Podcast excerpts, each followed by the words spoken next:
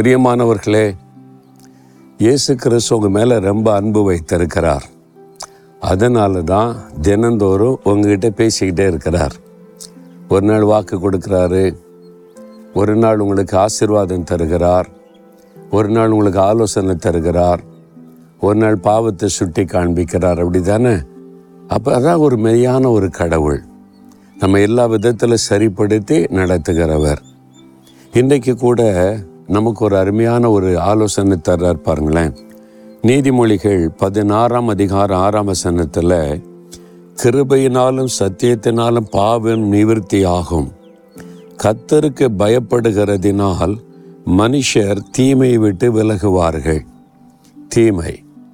நம்ம வாழ்கிற உலகத்தில் நிறைய தீமையான காரியத்தை நாமளே செய்துடுறோம். இல்லை வீட்டுக்குள்ளேயே நம்ம தீமை பண்ணிடுறோம்ல கோபம் எரிச்சல் மற்றவங்களை காயப்படுத்தி விடுகிறோம்.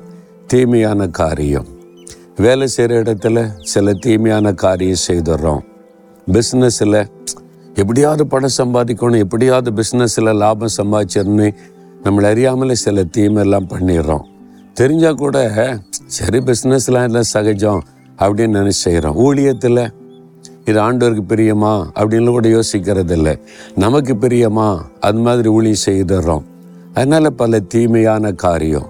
ஏன் இந்த மாதிரி தீமைலாம் நம்முடைய வாழ்க்கையில் வருது தெரியுமா? வசனம் சொல்லு கத்தருக்கு பயப்படுகிற மனுஷன்தான் தீமைக்கு விலகுவான். அப்போ கத்தருக்கு ஒருத்த பயம் நம்மகிட்ட மிஸ்ஸிங் நிறைய பேர்கிட்ட. அப்போ எனக்குள்ள கத்தருக்கு ஒருத்த பயம் இருந்தால் எப்படி இருக்கும்? ஆண்டவர் என்னை பார்த்துக்கிட்டே இருக்கிறாரு என்னை கவனிக்கிறாரு நான் என்ன பேசுகிறேன் எப்படி செய்கிறேன் எல்லாத்தையும் என்னை பார்க்குறாரு.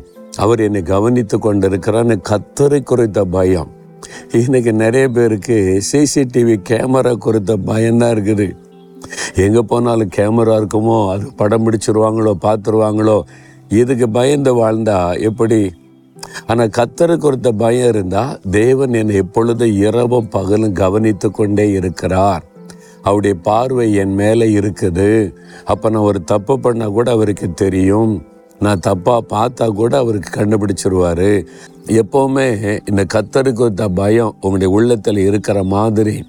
நீங்கள் பார்த்து கொள்ளுங்க தீமையை விட்டு நீங்கள் உங்களை அறியாமலே விலகி உங்கள் வாழ்க்கையில் ஒரு பரிசுத்தம் வர ஆரம்பிச்சிடும் அது உங்களை அப்படியே உங்களுடைய பரிசுத்தத்தின் பாதையில் நடத்திடும் எப்பொழுதுமே மனசில் கொள்ளுங்க. தேவன் என்னை கவனித்து கொண்டிருக்கிறார். அவர் என்னை பார்த்து கொண்டே இருக்கிறார். அந்த பயம் நமக்குள்ள இருக்கணும்.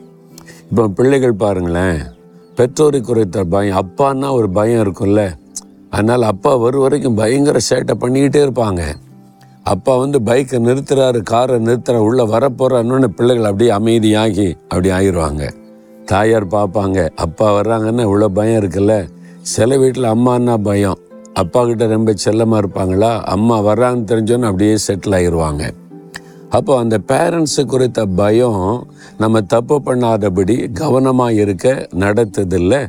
அதே மாதிரி தான் நம்ம தேவனை குறித்த பயம் எப்பவுமே இருக்கிற மாதிரி நம்ம வாழ ஆரம்பிச்சிட்டா நிறைய தீமைகளை விட்டு நம்மளை அறியாமலேயே விலகி ஒரு பரிசுத்தமான பாதையில் நடக்க ஆரம்பிச்சிருவோம். அதனால தான் கத்தருக்கு பயப்படுதலே ஞானத்தின் ஆரம்பம். ஆண்டவருக்கு பயந்து ஒரு வாழ்கிற வாழ்க்கை. ஊழியம் செய்தால் கூட நம்ம இஷ்டப்படி செய்வதில்லை. தெய்வ பயத்தோட ஆண்டவருக்கு இது பிரியமா? ஆண்டவர் இதை சந்தோஷமாக ஏற்றுக்கொள்வாரா? நான் பேசுகிறதை செய்கிறதை அவர் கவனிக்கிறாரே. அந்த உணர்வோடு நம்ம எல்லாவற்றையுமே செய்யணும் சரியா? அப்போ இந்த நாள் ஆண்டவரே உமக்கு பயப்படுகிற பயம் எப்போவுமே எனக்குள்ள இருக்கணும் அப்படின்னு கேட்குறீங்களா அது ஒரு பெரிய ஆசீர்வாதம். இருதயத்தில் கை வைங்க. தகப்பனே உங்களுக்கு பயப்படுகிற பயத்தோட வாழ எனக்கு கிருப தாங்க. நான் எல்லா தீமைக்கும் விலகி பரிசுத்தமாய் வாழ என்னை ஒப்பு கொடுக்கிறேன் இயேசுவின் நாமத்தில் ஜெபிக்கிறேன் பிதாவே. ஆமேன் ஆமேன்.